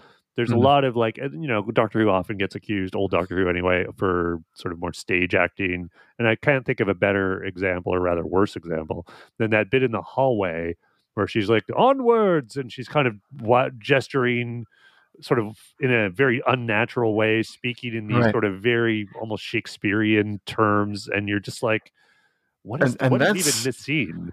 Yeah, and that scene is supposed to be a joke as well because the the others are arguing about which way they should go in the corridors, and she decides between them by shouting onwards, and we're like, why, why even bother? Yeah. Um, Well, apparently speaking that of- scene was actually script editing, like it was padding, so it, it Oh, yeah. shows. really, yeah. seriously, shows. I mean, it was Um, actually. th- this is a quick note because it's noted Yeah. in the commentary. It was actually John Nathan Turner himself who wrote the scene because Oh, Eric God. Saward, who was the script editor, had quit. Like he'd resigned in sort of a, a fit of pique, I guess, because of what was going on with the show. And I don't know if it's specifically Michael Grade stuff, but he was he was not happy. And uh, so Nathan Turner actually had to step in, and that's if if you find that that dialogue is so weird uh, in that moment, that's why. And speaking of comic relief that doesn't really work, we have the character of Balazar, who is uh, supposed to be like a Mm. basically a walking library, and and he's read Uh, three, books, Yeah. three books, and one of them good. I like is that idea that there's three Yeah. books left from the Earth getting burnt to a crisp, and one of them is this uh, treatise on the uh, habitats of the Canadian goose, UK habitats Right. of the Canadian goose. yeah by HM Stationery Office, uh, which is hilarious. Is this the this can't be the first mention of uh, Canada Canadian things in Doctor Who? question. I'm not sure, guys. This is Yeah, right in. Let us know. Right in, let us know, all you Canadian fans. Uh, see, Uh, that that is the one joke I think that really works. That that I laughed Yeah. out loud. Jack laughed out loud. I sort of vaguely remember the joke, but I was like, "Oh, that's yeah." I remember that being very clever. It's you know, it's sort of it's of a piece with the whole Marble Arch thing. Hmm. But again, another reason for the randomizer to take us here is this is supposed to this forest they're walking through is supposed to be London, and it doesn't look very much like London, and you'd expect more stuff to still remain, uh, exactly like in the Forest of the Night. Right. Yeah, that's true. You know what? That's fun. It's interesting that I never actually that never actually bothered me. I'm, I'm now I'm Hmm. bothered by it because you pointed out that if this is London, there should be more London stuff, shouldn't there be? Like yeah, A little bit of hint of Piccadilly, hint of Trafalgar Square, hints here and, and like there. Yeah. the name Marble Arch Station is written right there. Why would you shorten it to Marb Station? I, I know you're trying to do the whole post-apocalyptic thing, but like they they're capable of using more syllables. Come on. Yeah, yeah, that's true. What did what one other thing I thought in terms of the setting and uh, it's a missed opportunity, but I mean I get why because they blew all their money on the space station. The antenna is so tiny. like it's like this little it's like a one of those Mayday poles or whatever that you might, you know, dance around. And uh, I felt like, oh, this is such a big plot point and would have been a much bigger one, literally and figuratively, if they just made it super large. And you couldn't really do it then, but I mean, uh, maybe if they'd spent some money. But like today, that would be a massive, like it'd be like the Washington Monument or even bigger. Like this is the black light antenna, and that would make it a much more, more impactful to both the viewer and much a bigger thing when Dibber destroys it. Yeah, uh, I, um, I, it's one of these rare cases where just going big visually would have increased the spectacle and the story. Uh, I think to to a large degree. Yeah, and you could even sort of do something like green screen a, a tall London monument in there Yeah, and say that's the antenna.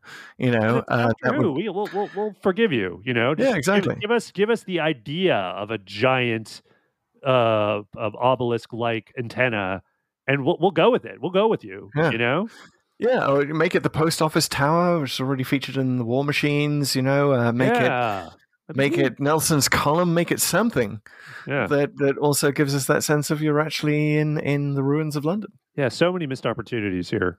Um, it just uh, you know you could you could go on and on. I mean, uh, the, you never get a sense of like the the people underground. Like you see them a couple Mm-hmm. times, and they they throw stones at the doctor and whatever, but you you have no real sense of what life is like for these people.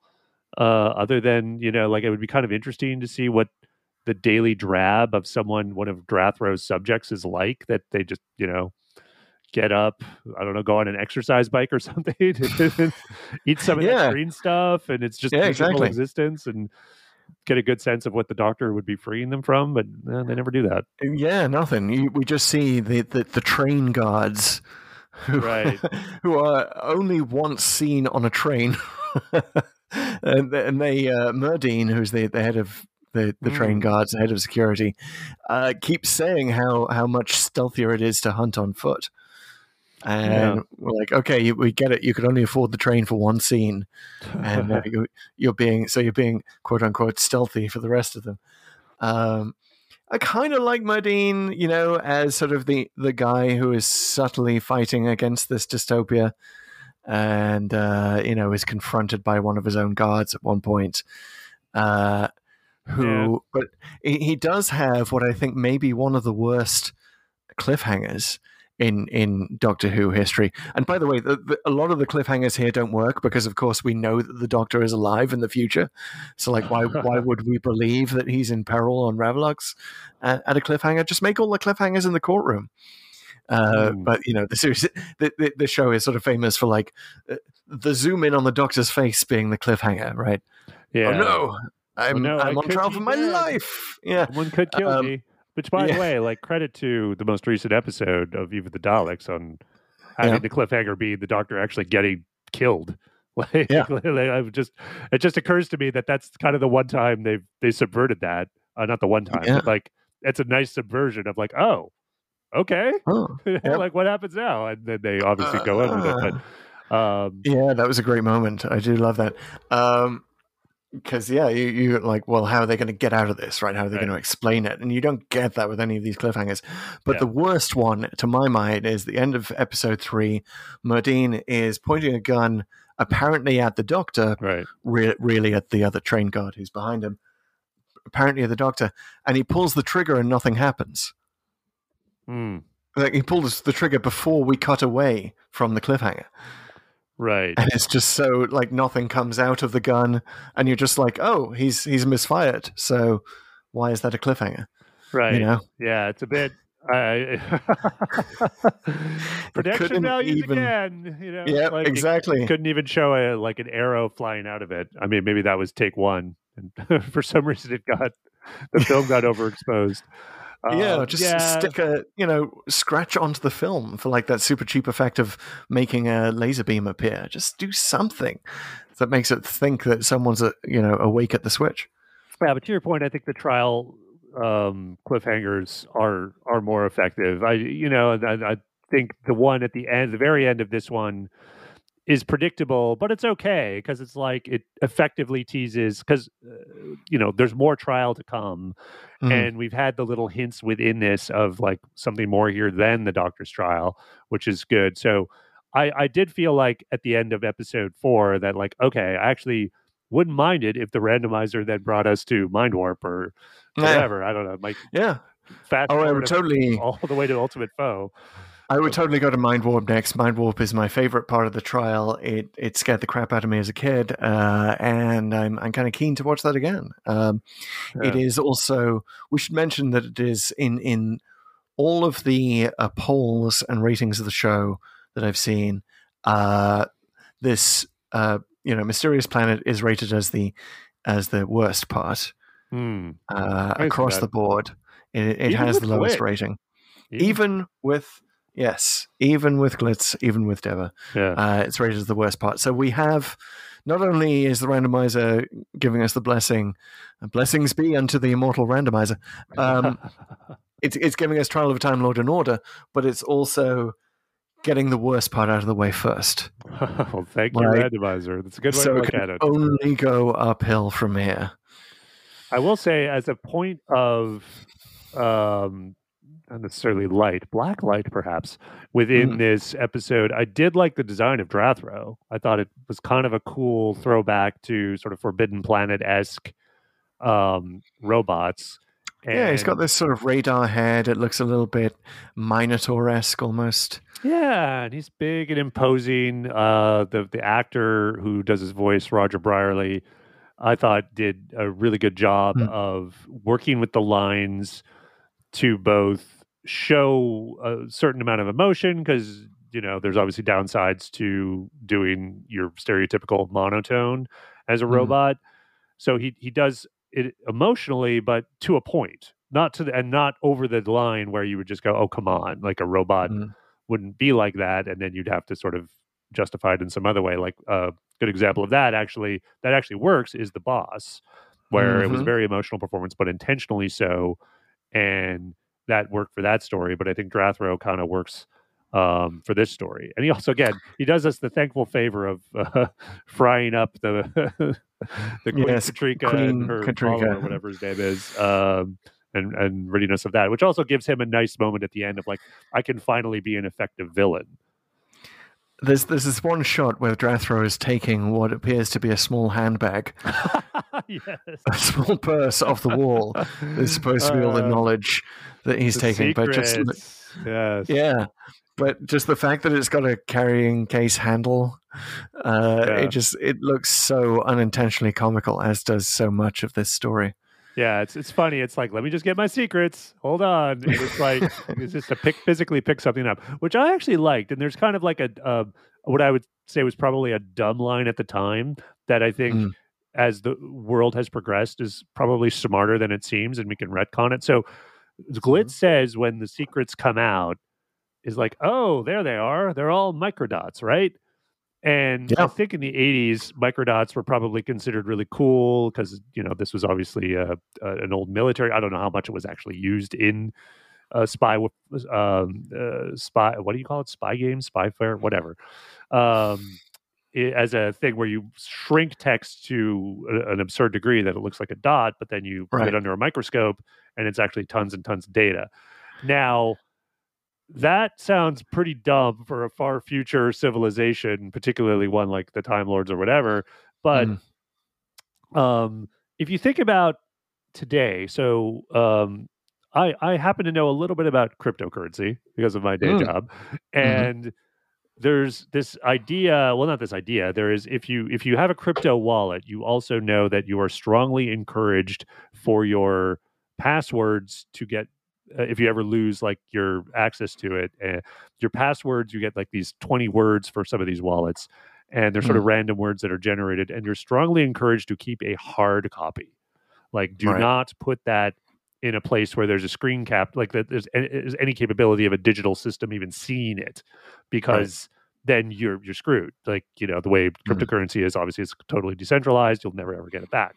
So keep a hard copy. So i like the idea that in the far future anything you want kept secret you have to keep it not electronic there's there's actually a lot of truth to Mm. that Uh, if you definitely think about how computers have progressed and will no doubt continue to progress when we get into quantum computers, and even encryption will become something that will be able to be broken, right? So, uh, keeping hard copies of things is always a and will always be, I would hope, a thing to uh, keep them out of the hands of prying eyes. So I thought that was actually that actually works in hindsight. Right. It's it's it's air gapped.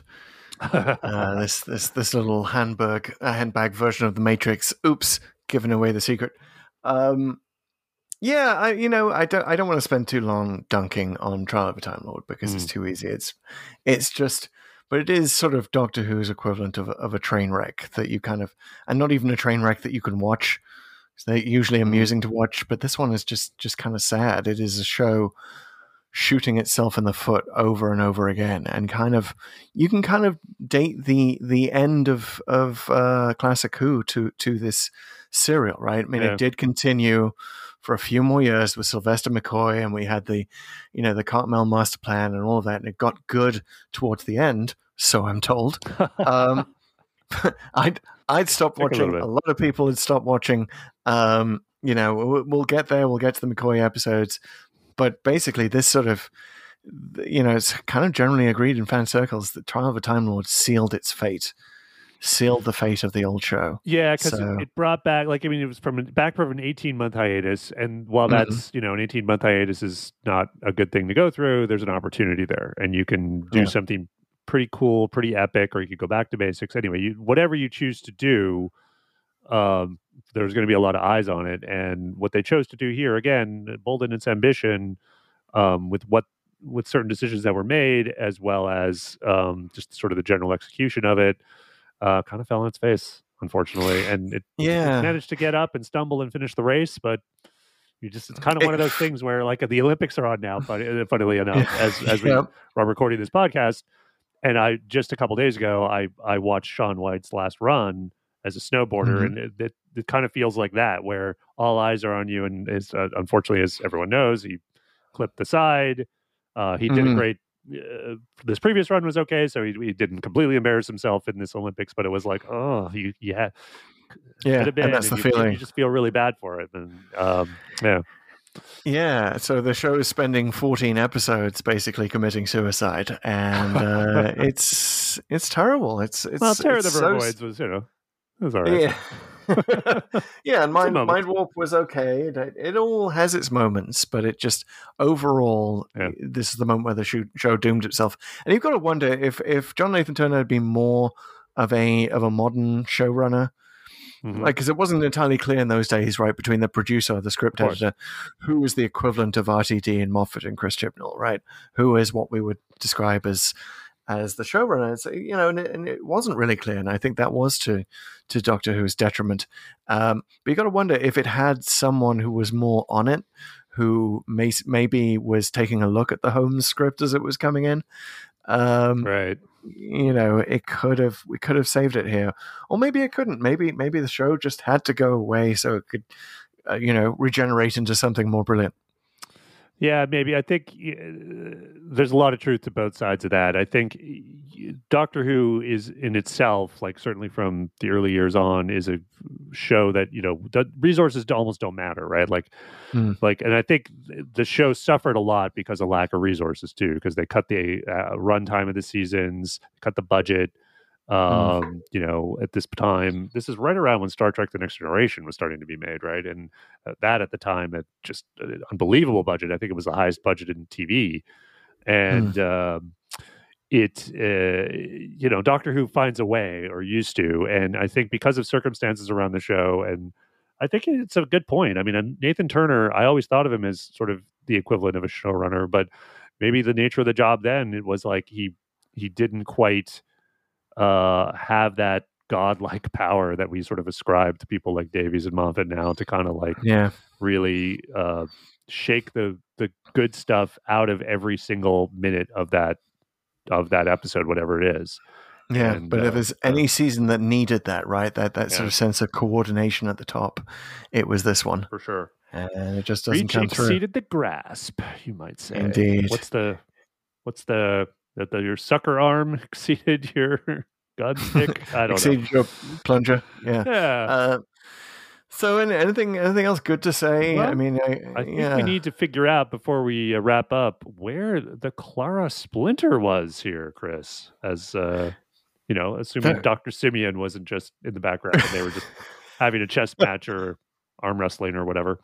I like that. I I don't know. I mean, the, what what plot holes do we have? Well, I've got one. Uh, Sure. Here's my idea. Okay, so um, you there's that bit in the village where I forget what's going on. I think they're they're being marched like basically Peri, Glitz, and Dibber are being marched off either to be killed or to be back to their prison or whatever the, where they're Mhm. being held, and uh, Dibber and Glitz essentially embarrass those two guards like instantaneously. Like it's not Mhm. even a fight, and they fall down. Now you'll notice those guards have helmets on, and you can't see who's underneath. So I'm Mm. I'm thinking, well, Clara infiltrated the guards early on, and basically got one of these outfits on, and decided, you know, I'm just going to pretend I have a glass jaw. Nice. Boom. Yeah, ahead, that guys. works. Now go ahead and blow up that, uh, and then right after that, they blow up the antenna. So let's it all puts it all in motion. Okay. Okay, that works. And thereby preventing Peri from having multiple husbands. Uh, so that she can Well- go away and have just one in the future, Right. One Saving one, her. one king. saving her for Brian Yeah. Blessed. Um, yeah, that works. do. We should all save ourselves for Brian Blessed. we, I know I am. Um, we we should also discuss our regular segment. What if the evil plot had succeeded? Indeed. And uh, here is uh, here is an evil plot that's sort of laid out pretty clearly, right? Drathro is going to let the black light thing blow up. Yeah. The the thing that the Doctor and Peri and Merdeen save by jamming random buttons. And by the way, speaking of shots that look terribly hilarious now, you see jam- Peri just sort of jamming away on what is clearly a computer keyboard that's just been painted black, right? And she's just, the just like press every button. Yeah. And then she goes from just pressing every button on a keyboard to somehow being able to show Merdeen all of the, the things, all of the switches that he has to push or flick. well, then, uh, then he had the doctor has to push those plunger-like things down, and he, he, doesn't even finish. Did you notice that? Yeah. Like, there's He doesn't do the third plunger. two, which I guess is that presumably why there's still an explosion. I don't know, but it's actually you know it awakens again. Not to keep piling on here, but is it ever really clear like what the black light does and why it's a power source and why it's even interesting? It's just mentioned. Yeah, it's it really is hand waved away, and it's kind of funny now that uh, you know certainly here in uh, San Francisco where I live and recording this, you know we we we have plenty of parties with black light, which is sort of you know what the, the term for ultraviolet right, light, right? It's, it's used a lot at raves, it's used uh, at Burning Man a lot. Mm. Uh, so it's just sort of hilarious. And again, my, my wife was watching some episodes of this with me. I just just burst out laughing every time they mentioned black light and the black light antenna and black light power and how black light could destroy the universe. Um, because of that that history that we have with it. So yeah, it's not entirely clear. I think it's sort of like supposed to be a dark matter equivalent of light. Maybe. Yeah, like um, I, I thought my mind immediately went to the term dazer, which, if you know, is a made-up sci-fi absurd term meant dark amplification by stimulation of radiation, which makes no freaking sense. But if the idea is like you know, uh, if you could picture what a flash dark would look like, right? Like you're that's what I sort of picture what black light is. It's it's taking away light, which again, absurd scientifically, but that has never Yeah. stopped Doctor Who. And if they wanted to do that and, and use that idea that you could just flash dark at people, I think that would have made uh, the story like really leveled it up because that's kind of Yeah. a fun idea even if it doesn't make sense but they they never really do that and they never even tell you what this is and that we just take it at the doctor's word that the whole universe was threatened i mean obviously it helps his case in the trial but it's Yeah. not i i i'm not getting it. it just feels like it was about to blow up which is fine but not that interesting Yeah, it's weird. I, th- I think the Doctor at one point he doesn't say it threatens the universe. I think he says it threatens the galaxy, which No, he is says the universe at trial when it comes he? back to the Oh. trial he's like "Who's no one can claim to have saved the entire universe. Well, I Uh, think in in the Ravolox segment, though, I think what he says is galaxy. Because I, I remember noting that and saying, "Well, hang on, you know, uh, Glitz just said he had the death sentence in six galaxies or something like that. So clearly, he is part of a multi-galaxy Right. civilization. Uh, so that's not quite the same as uh, saving the universe, right? It that's just- true. I mean, Maybe it was the loss of the Milky Way galaxy uh, in the Andromeda constellation, or wherever the hell we are, uh, would surely be severe, and we would not like that. But yeah, the, the, the Doctor is maybe doing a little bit of the you know the fish that got away here, yeah. um, and just uh, expanding uh, in in the service of saving his life. Um, Yeah. And uh, Speaking of all that. I feel like I got to throw in one last nitpick. Uh, it's never Mhm. one last one with me, by the way. But it is like the. This has been said before. Like none of the the constellation stuff makes any sense because they say a couple of times that Earth has been moved a couple of light years, um, Yeah. which would essentially put it about as close as Proxima Mental- Centauri, and not.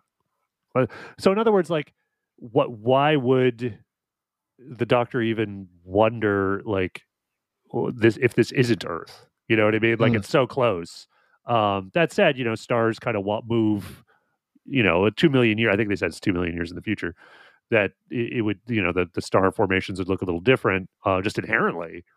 Um, Sure. So then, what is what even is two light years? And so, uh, anyways, in other words, it's like if the time, uh, you know, should can I spoil that this the Time Lord? Yeah, yeah, do it. Go Uh, for it. and that uh, they, if they move the Earth and um, raise it uh, with some solar flares or whatever, uh, why wouldn't you put it much further away than like Yeah. the general neighborhood of its uh, it's a star system? So yeah, Yeah, when the, when the when the Daleks move Earth, they don't mess around. yeah, Right? We know that. points. Daleks on that one. Story in the time word home. Better Earth Oh. movers. Seriously, and uh, yeah, and they they would not bore the Doctor to death in in any trial that they would put him on. Um, But anyway, did we, did we resolve what would happen if the uh, evil Oh, plot yeah, so, basically there'd be a uh, black light yeah. explosion and maybe it would destroy the galaxy or maybe it would just destroy that, you know, railway station yeah, people. Um could be one of In- the other. Could be big or little. Depends on what, how, you, how do you like your steaks? it, it does suggest that it would destroy the Doctor and the TARDIS and Peri outright. Yeah. right? So they're just they'd be too close to the explosion. Can't get back to the TARDIS in time. The Doctor doesn't even know which direction the freaking TARDIS is in, uh, as we learn at the end of the episode. Um, But I think it's So, an yeah. explosion at the end. It's just not the black light explosion. Right? It's just Yeah. the blows up. So I don't know. gotta have an explosion at the end. It's classic Doctor Who. Yeah. It just happens. You gotta gotta use that pyrotechnics budget um, to not very great effect. But yes. So what are we presuming? uh, We're presuming it's a big explosion, everybody dies, yeah. and then then we don't have a trial, do we? yeah, exactly. So Doctor just goes through all these regenerations, dies in each one, black light death. The, Uh, the a Valeyard Midnight. fades away. Yeah, Valeyard doesn't even exist in the first place. Um, by the way, I don't want to get too deep into the Valeyard, and we haven't got too deep into the Valeyard. No, that's for that's Um, for the ultimate because- foe. But but I will say that uh, we little spoiler alert: the Valeyard is supposed to be the Doctor between his twelfth and final regeneration, Right. right? hmm Which at the time was taken to mean the end of his regeneration cycle, but now does actually leave the wiggle room of somewhere between twelfth and final. Well, we're still between twelfth and final. So if we want to bring this around full circle to who could RTD bring in as the Doctor, Oh why not have the Valeyard?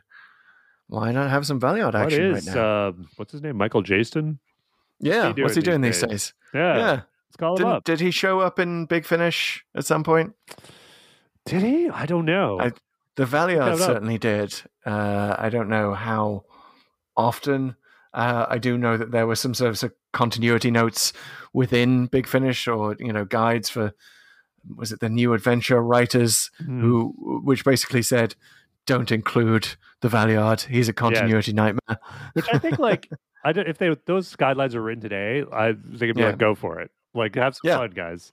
Um, But Go nuts. We got, we got to get something out of Trial of a Time was, Lord. was the Valeyard even pictured for like a split second in the Timeless Children when you know there's the whole like breakout of the Matrix and um, Jodie Whittaker sees like all of her previous faces like very very quickly, including you know the ones from Uh, Morbius, yeah, guess. from McBrain and Morbius. Yeah. uh, maybe it wasn't because Mm. in that case, you know, if she still hasn't been the Valeyard yet, it wouldn't necessarily mean Good that point. Uh, that she would have that memory. So I don't know, but I'd have No spoilers. no spoilers. spoilers. Yeah, bring bring on the Valeyard and then uh, bring bring in River to to marry the Valeyard. Set him Oh, on the right track. I love it. Okay. So basically, kind of a boring ending if the political plot succeeds. It's like everything blows up and there's no trial. Yeah, I think we're, we're saying a lot by the fact that we're so uninterested that we keep going off track. Uh, that kind of tells you a lot.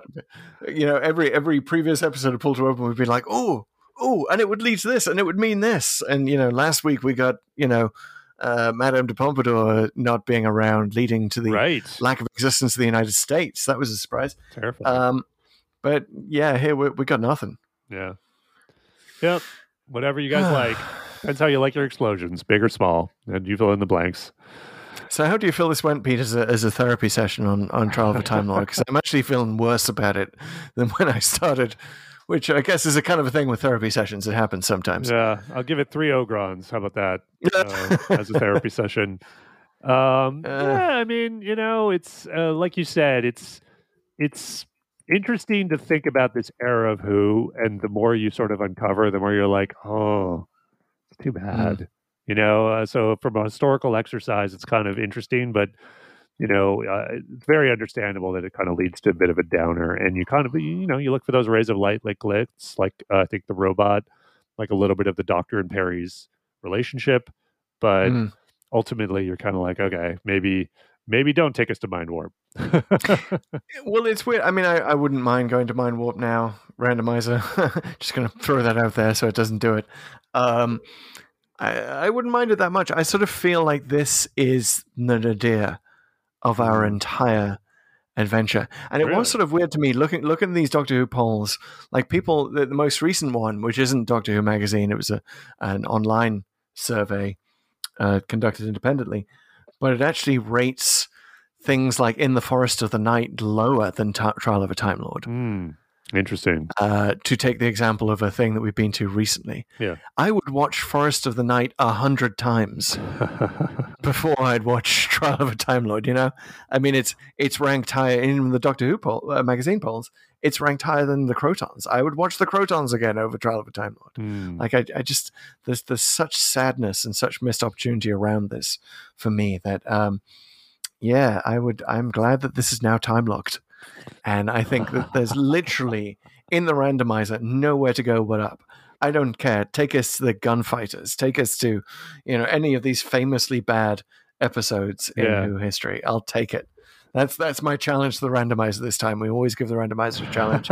Do your worst Do your because the worst. worst has already happened. Yeah, that's fair. That's fair. I um I don't know. I, I would probably agree we're probably at the lowest point of our run. Having watched some of that McCoy stuff that Hmm. we've so far avoided, I might I might think the Yeah. worst is yet to come. But Maybe, maybe maybe the twin dilemma, which is sort of uh, often ranked right at the bottom of these surveys, Mhm. maybe. But at least then we'd have a bit of regeneration yeah, fun. Yeah. Yeah, that's true. There's uh there's there's depths to explore still. I think a little bit. But yeah, no, it's been. Uh, I'm just what the hell, man. Let's get the hell out of here. Let us Randomizer, we need you. at ludicrous speed. Let's find out gotta- where we're going next. We need to get out of here. We need to activate it. Okay, guys, it's time for us to activate the randomizer. As everyone knows, or if you don't, the randomizer is two components. We have the codex, which is linked to in the show notes, which is a list of every single Doctor Who televised story from An Unearthly Child all the way to Eve of the Daleks. There's 299 Mhm. of them. And Yep. within this codex, we must introduce a random element.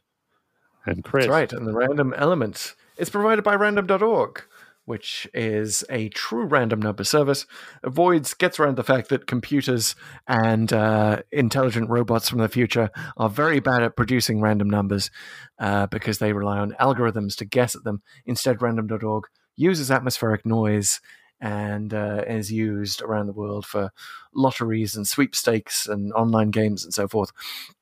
So that is how we are navigating through Doctor Who. But yes, let us stand at the TARDIS console and punch the button, pull the lever, bring out the biscuit dispenser, and get us the hell out of here. Yeah. So, Peter, are we ready? Do you you have the codex? I do. Are you prepared to activate? I am ready. Uh, you know, give me give me a countdown and All a wheezing noise. Let's do this in four, three, two, one. Eighty-seven. 87. We're an Old Who for sure. There we go. Yep. Zeroing in on coordinates. The hand of. No, wait. It's not the hand of fear. It's the deadly assassin. Oh, what? Yeah. Seriously? That's seriously. It's the deadly Wow. assassin. It, Like, once again, 87. Yep. I am in awe of the randomizer for taking us to another Time Lord based adventure. Gallifrey based adventure. Wow. Um, we'll get to we'll get to, to talk about how the legal system has changed quite a bit. two doctors uh, Yeah. since this one. Yeah, the We'll- Assassin. Wow, very um, revered in many fan circles as a classic. Uh, certainly a v- extremely notable episode. Uh, set the tone for Gallifrey uh, from then on for a long, long time. Uh, the reverberations from which we uh, was were still apparent in the new series. It included the idea of, of only 12 regenerations, right? Or 13 regenerations. Right. Um, a lot made about Rassilon. Um, Yep. Yeah, we'll get to it, but there's a lot here. It's another Robert Holmes. oh my, it is, isn't it? Yeah, it's which is nice because I, I sort of like I uh, what part of the sadness of Mysterious Planet is like the last Robert Holmes episode, and it's just sort of it's so bad, and it's a Hmm. it's just remaking the Krotons and and all of that. But here we are, Robert Holmes at his prime. Yeah, Uh, really, thanks. and sort of taking his authority seriously and sort of building Doctor Who lore. Yeah. And the results were impressive. Okay, wow. Speaking of, wow, we we we did the opposite again. We're like, do your worst. It's like, oh yeah, here you go, guys. Well, thank you, I randomizer. We're looking forward to that one. We're gonna get to talk about the Time Lords, talk about uh, the Master. Uh, it's gonna be The super exciting. Oh my! and we're going to be talking about the most uh, supposedly the most violent episode of Doctor Who, or the the one that was uh, brought up and edited by the BBC on its reruns, I believe. Uh, the, the the famous third episode of the Deadly Assassin. yeah. Um, but we'll get there. We'll get there. It is kind of hilarious how the violence gets brought up a lot uh, in the show's history, and um, well, anyway, it was in this episode. it was even one of the criticisms, but uh, you look back and you're just like, "What? What are you talking about?" I mean, Yeah. it's just silliness. Also, interestingly, it is 1976, so we're we're literally jumping a decade back in time here. Nice. Uh, just 10 years, and how much Doctor Who had changed in that time, right? yeah, bit of a fast return switch we're doing, if you will. Okay, folks. Wow, this has been a great journey. We're looking forward to the next one. We want to thank you all for listening. Uh, this has been Pull to Open. It's a podcast.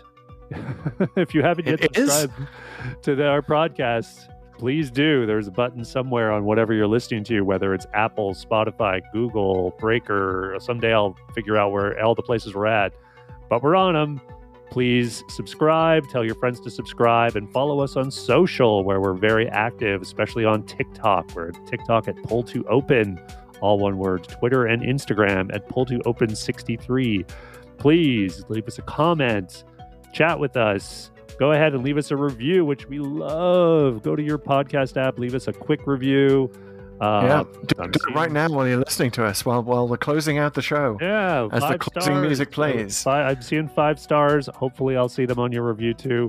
Uh, it's been super fun. We're going to be doing this all again in a week with the Deadly Assassin, and we will see you next time. Bye, guys.